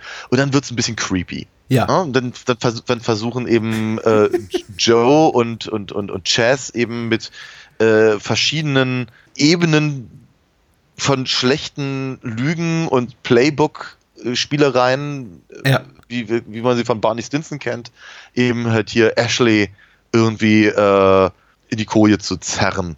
Und das ist Das ist größtenteils nicht lustig und meistens sehr unangenehm. Mhm, es zeigt sich dadurch auch eine ganz, also ein ganz komisches Weltbild, hatte ich so das Gefühl, weil es ist schon so, ich meine, die beiden, also beide versagen ja auf, auf, auf ganzer Linie in so ziemlich allem, was sie tun. Mhm. Und ich habe auch nicht das Gefühl, dass ihre, dass ihre Versuche als besonders nachahmungswürdig dargestellt sind, aber sie werden auch nie in Frage gestellt. Keiner der Figuren sagt zu ihm, sag mal, geh doch einfach hin und sag ihr, du, ich, ich habe ich hab dich auf dem Balkon gesehen, du siehst nett aus, lass uns ein Trinken gehen oder was weiß ich. Mhm. Ja, sondern sie gehen ja grundsätzlich davon aus, dass sie eben nur äh, durch entweder Mitleid oder, oder, oder das Rumwerfen von Kohle oder, oder Berühmtheit äh, die Frau halt überhaupt mh, beeindrucken können. Ja, natürlich. Der Weg zum Herzen einer Frau führt über die Manipulation. Genau. Und äh, als, als, als Pendant zu dieser, zu dieser großen Geschichte ist halt dann eben Wendells äh, Story mit Amanda Bearse angelegt, der eben, Wendell ist halt so, ist so naiv, dass er eben überhaupt nicht auf die Idee kommt zu manipulieren, sondern immer alles geradeaus sagt und damit hat er Erfolg. Ja. So, und ob, obwohl der Film das halt so, so, so parallel montiert, wird aber nie ein, ein wirklicher Standpunkt dazu bezogen, weil Wendell ist ja trotzdem immer noch der Ritter von der traurigen Gestalt irgendwie. Mhm. Und äh, auch er fällt sogar damit aufs Maul, weil er eben, naja, weil, weil hier Nicole, also äh, Amanda Bearses Figur, ihn eigentlich auch nur ausnutzt für, also ent, entweder du bist derjenige, der, der, der jemand anderes ausnutzt, oder du wirst ausgenutzt. Das sind so die einzigen beiden Standpunkte, die dieser Film vertritt. Mhm. Und beide machen nur sehr bedingt Spaß oder, oder funktionieren wirklich, wirklich äh, über, über, über lange Sicht. Und dazu blärt mir halt irgendwie der, der, der Soundtrack um die Ohren, halt bei, vornehmlich Bananarama, was nicht das Schlechteste ist, wohlgemerkt, aber, aber trotzdem. Und dann eben, dann, dann, dann, dann, dann fahren die irgendwie in Schrittgeschwindigkeit irgendwie durch Palm Springs und, und der, der, der Soundtrack ist laut und sie rufen, wuhu, ist alles so ja, toll ja, hier. Und ich denke so bei mir, ja, echt? Für mich gerade nicht so. Ja, und, und, und am Ende gibt es halt eine riesen Party, um halt die beiden, unsere beiden Helden da irgendwie aus dem, aus dem Knast zu holen und komisch. Ja, ist komisch. Ich habe mich gefragt, wie wir diese Filmrezension angehen, habe ich mich allerdings auch schon bei Bademeister Report gefragt, weil wir sind natürlich jetzt unglaublich investiert, gehen ins Detail in Bezug auf Filme, die kein Mensch gesehen hat, muss man ganz ehrlich sagen.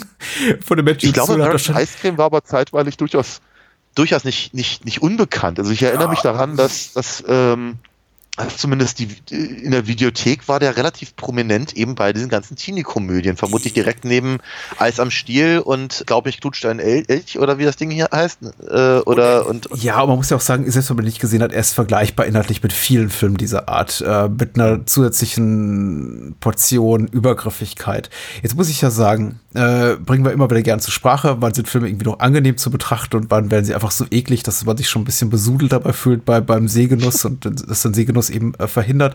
Was diesen Film gerettet hat vor dem kompletten Absturz für mich, ist eben genau das, was Bademeister Report so geschadet hat, nämlich dass die ähm, die Bademeister Bademeister Report sind alle Bademeister unglaubliche Hämpflinge oder oder dicke, tumbe Idioten. Und das sage ich jetzt nicht mit äh, Blick auf irgendwelche Körperbilder, sondern einfach, weil es der Film, weil der Film mich anschaut und sagt, hier, das ist ein Hämpfling, das ist ein dicker, tumber Idiot. Und ja, das ist bei Bademeister Report blöd, dem, dem ganzen Film so die Wahrhaftigkeit, weil es den Film unglaubwürdig macht. Warum passiert das, was da passiert? Wir haben keine Ahnung die ganze Zeit. Wohingegen es bei American Eiskrem sehr förderlich ist, dem Filmgenuss, dem Filmgenuss sehr zuträglich ist, dass eben alle so schmächtige Bubis sind. Also eher wirklich mhm. so, so, so geekige Typen wie Tim Robbins. D- das sind keine Footballspieler, das sind alles Schleimbacken oder Hämpflinge, würde ich jetzt mal sagen. Dadurch, dass ja. sie eben alle nicht so so super cool rüberkommen, macht es ein bisschen angenehmer, weil das, was die tun, ist ja direkt aus dem übernommen, was du gerade zitiert hast, irgendwie aus, aus dem Barney Stinson Playbook oder aus dem hier ähm, Pickup-Artist-Buch davon von Neil Strauss, was ja irgendwie damals vor zwanzig, dreißig Jahren ein riesiger Hype war. Das sind, äh, die sind nicht so schlau wie Pickup-Artists, also die machen es nicht, nicht wirklich so perfide, mhm. weil sie, glaube ich, auch gar nicht richtig wissen, was sie da tun. Aber die Die, die Resultate sind ungefähr die gleichen. Sie kriegen eben Frauen damit rum oder wollen dies zumindest, indem sie sie rein manipulieren in so eine Situation, in denen eben die Frau, die sie in ihrer Freizeit gerne mal umziehen beobachten, und sagt so, ach du Armer, was, wie, was, ich muss dir helfen, oh Gott, ja, lass mich dich irgendwie zum Trost oral befriedigen. Und das ist der Punkt, mhm. das ist der, das ist das, das, das Begehren der, der, der jungen Männer. Und irgendwie nur dadurch erträglich, dass die eben von Tim Robbins und Co. gespielt werden. Also Männer, die man eben so anguckt oder junge Herren oder ältere Jungs, von denen man sagt so, ja, naja, die wirken ja vergleichsweise harmlos. Das macht es erträglich. Aber ansonsten, also inhaltlich ist dieser Film wirklich super, super eklig. Also mm. se- selten so eine, eine perfides Narrativ erlebt, was auch überhaupt nicht befriedigend aufgelöst wird, sondern in dem Moment eben das, in dem eben rauskommt äh, und äh, Cherie J. Wilson als Ashley eben die Jungs entlarvt und sagt, ach, das habt ihr die ganze Zeit mit mir gemacht, ihr habt mich die ganze Zeit manipuliert, damit ich irgendwie mit euch in die Kiste steige. Wird das einfach nur aufgelöst dadurch, dass eben Mother und Joe sagen, ja, wir fühlen uns jetzt auch ganz schlecht. Und damit ist alles wieder gut. Ja. Alles ist in Ordnung. Der, der Film versucht eine Ehrenrettung eben von, von äh, Joe und, und, und, und Chaz, indem halt im Prinzip, ja, sie, sie, sie alle gemeinsam irgendwie dann daran arbeiten, dass, äh, dass, dass die irgendwie aus dem, aus dem, aus dem Knast rauskommen und, und äh, Wendell dann eben äh, das schafft, was die anderen beiden irgendwie nicht geschafft haben. Ne? Jetzt, jetzt sind sie auf einmal dufte Freunde. Ja. Weil sie so viel Abenteuer erlebt haben zusammen oder so. Ich, der Film ist dann nicht sehr genau. Ach, der Film ist, ach, ich, ich finde ihn einfach doof, er ist nicht lustig, er ist überhaupt nicht komisch. Es gibt diese ganze Nummer hier mit äh, Barbara Crabtree und Kathleen Kinbond in, in dieser beinahe Sexszene, der dann eben äh, Chrissy und Marianne, so heißen die Figuren, tun, als hätten sie Herpes. Und das ekelt natürlich ja. die Jungs dermaßen an, dass sie sagen, ii, schnell weg hier, haha. Und ach, aber nein, es war nur ein Prank ihrer, äh, der, der, der beiden Jungs aus der verhassten äh, anderen hier Fraternity. Ja, ja.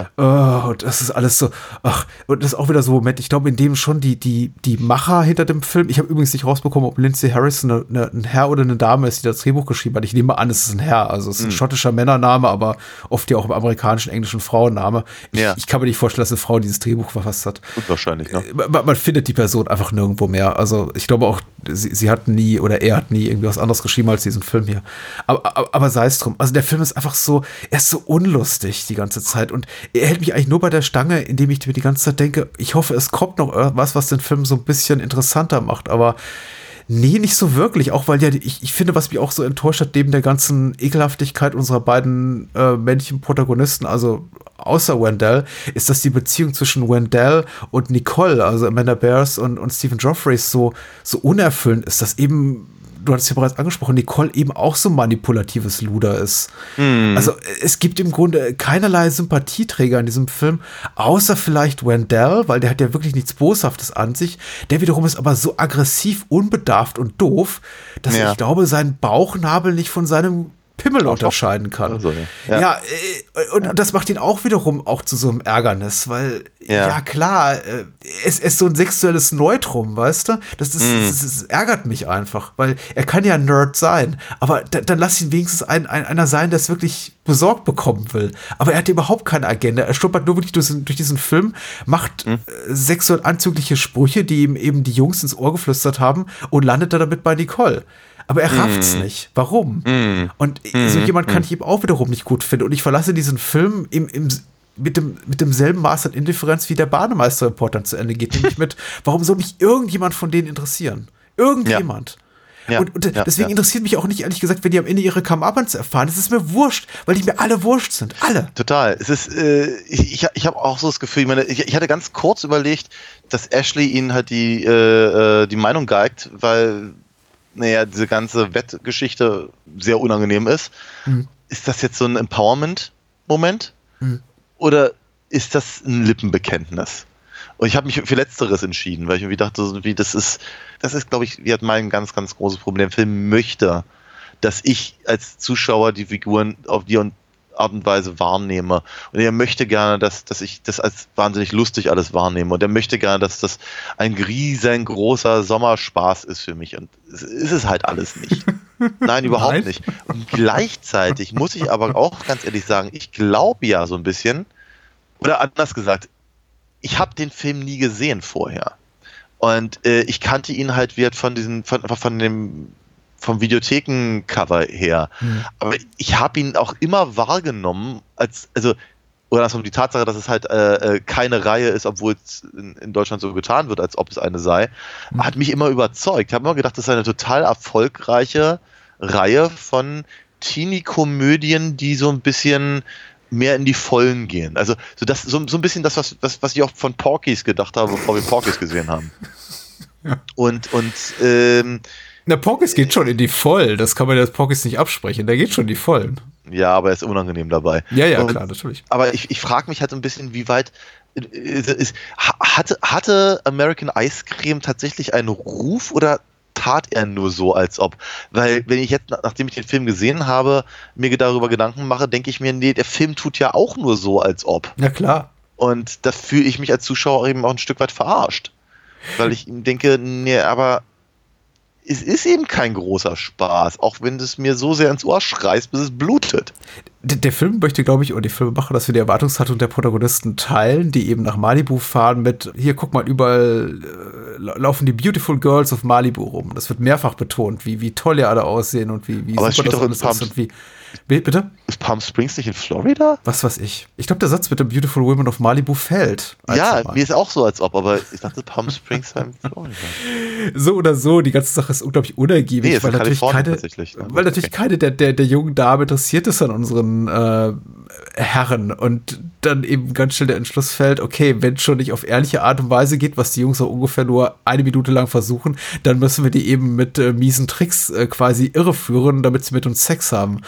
Und ja. äh, oh, das ist eben, ich, ich weiß nicht, wie gesagt, schon von so einer ekelhaften amerikanischen Prüderie gefärbt. Und äh, mhm. damit geht der Film eben auch der Pflichterfüllung äh, aus dem Weg, wirklich Sex zu zeigen, indem er quasi sich zur, zum Mission Statement Nein. macht, äh, ja quasi nur Menschen zu verfolgen auf der Suche nach Sex, die ihn aber niemals kriegen können. Und das macht ihn so furchtbar langweilig, finde ich irgendwie. Es müsste eben auch noch Figuren geben, vielleicht so eine pa- ne parallele Handlung zur mhm. Haupthandlung, die uns dann eben zeigt, wie es wie es richtig läuft. Und so ja. einen alten Stecher und irgendwie seine dralle Biene, die die ganze Zeit da am Pool rumlaufen und die, die sich einen abwählen gegenseitig. Aber mm. das passiert eben nicht. Und mm. das ist, also macht den Film so unglaublich, unglaublich lustlos. Selbst wenn es dann am Ende dann zum Koitus kommt zwischen, Achtung, dicker Spoiler, Ashley und Wendell, mm. sehen wir nichts davon. Und ja. selbst, also das Einzige, was wir davon sehen, ist Wendells blödes Grinsen. Mm. Aber selbst das ist unglaubwürdig, weil ich ja. glaube, er hat sich wirklich genossen. Das sieht mir eher aus, so nach dem Gesicht, das sagen will, ach, das ist also dieses Sex. Es ist so lustlos, ja, so furchtbar lustlos. Ja. Bin enttäuscht. Ja. Aber vielleicht sind diese Filme alle so. Ich habe es damals einfach als, als, als frivoler und berauschender genau und das, belustigender wahrgenommen. Genau das, genau das ging mir gerade durch den Kopf. Ob die nicht, ob diese, ob diese Teenie-Sex-Komödien in den achtzigern nicht alle irgendwie nicht richtig funktionieren, wenn man wenn man das echte Leben kennt. Hm. Wenn man, wenn man irgendwo zwischen, sagen wir mal, zwölf und siebzehn ist, äh, mag das vielleicht alles noch anders ja. wirken. Und die, die amerikanische Prüderie, das ist natürlich auch noch so ein Punkt, weil wir, wir hatten, wir haben ja jetzt nun gerade dreimal irgendwie äh, Eis am Stiel ähm, erwähnt und der Film möchte das ja auch, zumindest in der deutschen, in der deutschen Fassung, mit dem, mit ja. dem, mit dem Plakat, der mit der gezeichneten Dame, die am, am, am, am Eis leckt. Ist es gezeichnet? Ist es ein Foto? Ich weiß es nicht. Aber sagen wir mal, da, da gibt es halt wenigstens ja noch diese, sagen wir mal, diese emotionale, diese emotionale Ebene, die, die mich eben mit, mit Momo und, und, und, und, und Johnny und auch wie ja. sie alle heißen, äh, Benny, äh, irgendwie verbindet. Hier habe ich diese emotionale Ebene halt gar nicht. Äh, dafür habe ich aber auch nichts, was in irgendeiner Form ähm, äh, wirklich anspricht. Also Also ich habe den Film damals nicht gesehen, weil er vermutlich ab sechzehn oder ab achtzehn oder sonst irgendwas war äh, und ich nicht hätte sehen können. Ich glaube, sein Ruf eilte ihm irgendwie voraus. Ich glaube tatsächlich, hätte ich ihn gesehen, hätte ich ihn vermutlich in sehr, sehr jungen Jahren auch tatsächlich für entweder lustig gehalten, weil ich, vielleicht ist er auch auf Deutsch lustiger, ich weiß es nicht. Äh, oder ich hätte ihn irgendwie als, als, als anregend oder sonst irgendwas empfunden. Gleichzeitig muss ich aber auch sagen, ich meine, in meiner Pubertät liefen halt Russ Meyer und eben die juckenden Kumpelhosen mhm. irgendwie auf R T L und Sat eins. Ich glaube, dagegen hätte auch American Eiskrem echt abgestunken. Ne? Was wir ja nie erwähnen und vielleicht Menschen auch gar nicht wissen, U dreißig, es liefen auch mal gerne entschärfte Hardcore-Filme nachts im äh, R T L ja, und stimmt, Sat eins Programm. Natürlich, ja, ja. Äh, und sowas, ja. ja, ja. ja. äh, hm, ja hm, hm, Enttäuschend ist äh, tatsächlich, glaube ich, ein richtiger, ein richtiger äh, äh, Punkt. Ich fand auch, Der, der Film ist immer einfach so in, in seinen Szenen ist er eben auch einfach so zusammengestückelt, ne? So wie jetzt brauchen wir noch eine eine eine Spanner-Szene. Gibt gibt Tim Robbins ein großes eine große Kamera mit einer mit einer Linse vorne drauf. Mhm. Äh, jetzt brauchen wir noch eine Knast-Szene. Jetzt brauchen wir noch eine eine eine Party-Szene. Jetzt brauchen wir noch eine Kneipenszene. Und, mhm. äh, also die Kneipenszene dieser Tanzbar mit dem Auftritt von Britt Eklund, das fand ich auch tatsächlich eine merkwürdige Entscheidung. Ich glaube einfach nur, um mit Britt Eklund vielleicht auf dem Kinoplakat werben zu können. Sie hat ja nichts zu tun. Tun. Sie, sie, sie spielt eine Servierdame, die Ausweise kontrolliert, ne? Ja. Und dann ist sie nach dreißig ja. Sekunden wieder raus aus dem Film. Ja. Das war Britt Eklund. Also sieht immer noch fantastisch aus, also alle neunzehnhundertfünfundachtzig, mhm. aber mhm. das hat ja auch schon Peter Sellers gesagt, war wahrscheinlich ihr größtes Kapital. Ja, Peter Sellers war aber auch kein wirklicher Sympath im, im, im, im das Privatleben. Ist richtig, ja. Matt McCoy sagt, uh, in case you didn't recognize it, gentlemen, that's the sound of two people fucking. Und das uh, umschreibt eigentlich auch unser Podcast-Konzept ganz gut. Vielleicht, vielleicht schneide ich es für die nächste Folge. uh, ja, also ich, das Problem ist, wie, wie gesagt, also mein Problem auch gerade tatsächlich, um mich dem Film so zu nähern, aber das gerade auch schon für Bademeister Report, ist einfach, ich gehe davon aus, dass die meisten Menschen, die uns zuhören, den Film nicht gesehen haben. Vielleicht ein paar mehr als Bademeister Report gesehen haben, aber keine wirklich belastbare Erinnerungen daran haben. Und ich, ich, ich, weiß, ich weiß es nicht. Wie gesagt, also ich, ich, bin, ich bin mir da unsicher. Also ich, ich äh, sagen wir mal, man findet über beide Filme relativ wenig im Netz. Dennoch, es ist interessant, Entschuldigung. Dennoch ja. ist es aber so, dass der Bademeister-Report ja sehr wohl irgendwann mal auf R T L lief. Mhm. Ähm, und, und, und, und wie bei, weiß nicht, keine Ahnung, an T V München oder mhm. was weiß ich. Und wie gesagt, American Eiskrem hatte eben eine gewisse Videothekenpräsenz und immerhin zwei Filme, denen, denen sie zumindest den Anschein einer Fortsetzung gegeben haben. Das heißt also völlig, völlig unterm Radar scheinen beide Filme nicht geflogen zu sein. Äh, zumindest zu ihrer Zeit. Die Sequel-Sache ist aber wenig aussagekräftig, wenn man denkt, gerade im Martial-Arts-Bereich, wie Filme betitelt wurden. Ich weiß nicht, wie viele Karate-Tiger-Filme es gibt, die nichts mit dem ersten Karate-Tiger-Film zu tun haben. Mhm. Man versucht immer diese inhaltlichen Querbezüge herzustellen, die einfach nicht existierten. Aber ich finde, ich, ich finde das auch ein legitimes tatsächlich Verkaufsmodell oder sagen wir mal so Strategie, um Filme an den Mann oder die Frau zu bringen, die einfach so sonst mhm. keinerlei Standing hätten in ja. einem überfüllten Videothekenregal. Also ich verstehe auch, warum sie das gemacht haben. Das einzige eben große Fragezeichen, was bleibt, ist, warum Eiscreme mit K R E M? Weil ich glaube, weder in Ost- noch Westdeutschland hat man das hier so geschrieben, ne? Ja, ich bin mir, ich bin mir nicht ganz sicher. Muss so ein achtziger-Ding gewesen sein, ich weiß nicht. Ja, oder urheberrechtliche Gründe, dass es da irgendwie einen Rechtsstreit gab und man sagte, hier, das kannst du nicht machen, weil es gibt bereits einen Film mit Ice Cream oder so im Titel. Ich habe keine Ahnung. Erstaunlich, dass es ein, es gibt wenige Rape-Jokes tatsächlich. Es gibt Gay Panic, gibt's äh, ja. noch und nöcher, Übergriffigkeiten auch.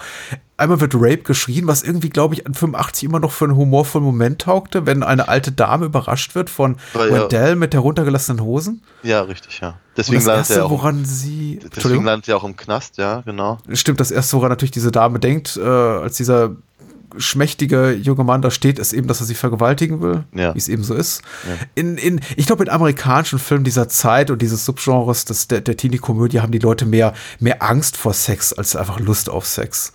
Ja. Und das ist so etwas, was unserer europäischen Sensibilität einfach nicht entspricht oder zumindest nicht meiner. Und ich gucke mhm. mir das immer an und denke mir, ja, okay, also ich kann doch so weit abstrahieren, dass ich verstehe, warum diese Es war, ist nicht mal eine alte Dame, es ist einfach nur eine sehr korpulente Frau und das ist ja auch schon inhärent lustig, haha, weil mm. dick lustig. Mm. Ähm, warum die Angst hat, von einem schmächtigen jungen Mann vergewaltigt zu werden. Mm. Aber was ich eben überhaupt nicht verstehen kann, ist, warum alle vor Sex weglaufen die ganze Zeit. Mm. Ich möchte das nicht schönreden, was hier Joe und Mother und Chess und wie sie alle heißen hier tun, aber es ist schon Spring Break, ne? Und ihr ja. wisst schon, warum ihr da seid, auch die Damen. Mhm. Warum tun dann eben alle immer so in letzter Konsequenz, als ob sie nicht wirklich wollen? Ja, aber das auch, ach, das ist so natürlich so ein, so ein, so ein Film-Trope irgendwie, dass, dass, sie, dass sie alle eine große Fresse haben, aber dann nichts dahinter. Vielleicht ist Amerika so. Ich habe keine Ahnung. Nordamerika. Tja.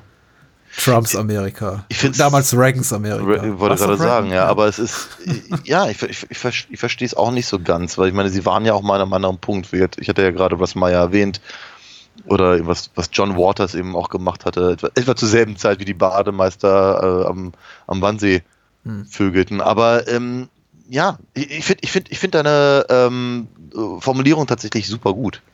Das, die, die haben alle Angst vor Sex. Sie haben, sie, sie haben, sie, sie, sie haben den Druck, jetzt endlich zu einem bestimmten Zeitpunkt äh, endlich, endlich Sex haben zu, zu müssen, weil sie ja, keine Ahnung, nächste Woche achtzehn werden und jetzt eben in diese Fraternity eintreten oder was weiß ich.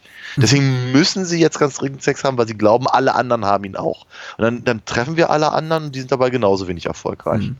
Vielleicht wird sie auch am Ende so ein bisschen schuldig dafür, dass sie schon Sex hatte. Ja. Wendell, sie fragt so, ist das für dich auch das erste Mal? Und sie sagt, glaube ich, so, also wie ich paraphrasiere, äh, wärst du sauer, wenn es nicht das erste Mal für mich wäre? Ja, ja. Oh, das ist so ein bisschen vergleichbar mit dem Es ist wahre Liebe Ende vom Bademeister Report. Ja, ja. Wobei sie ja nicht bei ihm bleibt. Das ist ja wirklich nur dafür da, es geht ja nur um seine Entjungferung. Insofern ist ja, tatsächlich ja. auch, also alleine aufgrund dieses kurzen Segments schon Ashley so die, sagen wir mal, im konventionellen Sinne stärkste Figur des Films, weil sie sowas hat wie eine Agenda jenseits des Ich will pimpern. Sie ist schon eine selbstbestimmte Frau. Ja. Das macht es auch wiederum ein bisschen erträglicher, dass die Tatsache, dass eben alle Männer super Hm. toxisch sind in diesem Film, super oh. eklig. Ich wünsche, die würden alle am Ende so in, weiß ich, in so ein, in, in so ein Gülleloch fallen oder so. Es ist einfach, die erleben nicht wirklich ihre Come-Uppens und das ist wirklich trist, weil das, das, das brauchen solche Filme am Ende. Hm. Ey, diese scheiß Pinata, come on, also. Ja, aber, aber wie gesagt, ich, ich gebe ich geb dir recht, wenn du sagst, so eine Filme brauchen das.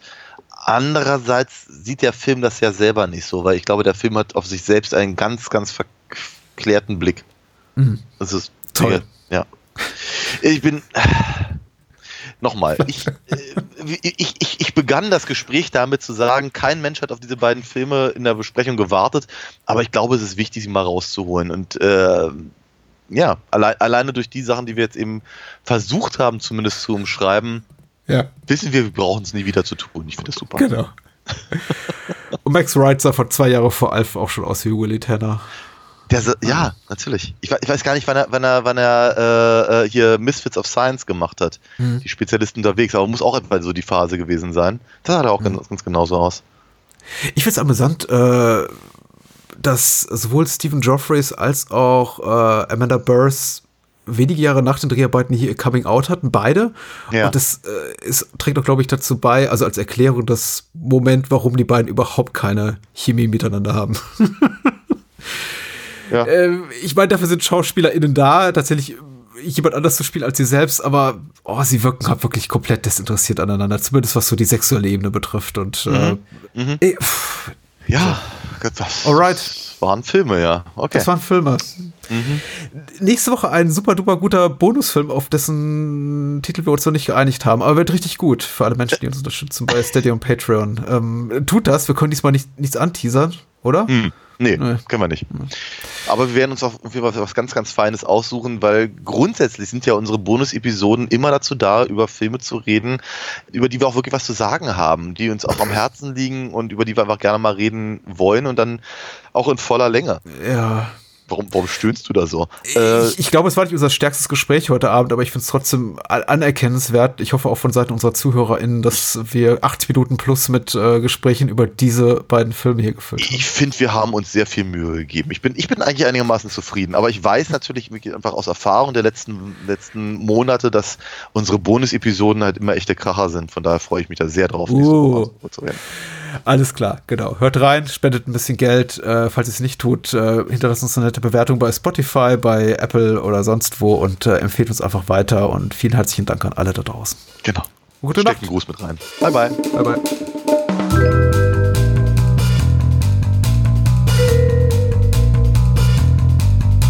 Das war's.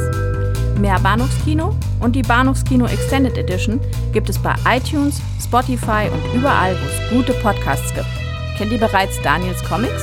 Auf alinafox punkt de erfahrt ihr alles rund um seine legendäre Meisterdiebin und ihre Abenteuer. Und denkt bitte daran, eure Unterstützung durch eine Patreon-Patenschaft oder PayPal-Spende sichert diesem Podcast das Überleben. Unter bahnhofskino punkt com findet ihr alle Möglichkeiten, uns unter die Arme zu greifen. Vielen Dank fürs Zuhören und adios.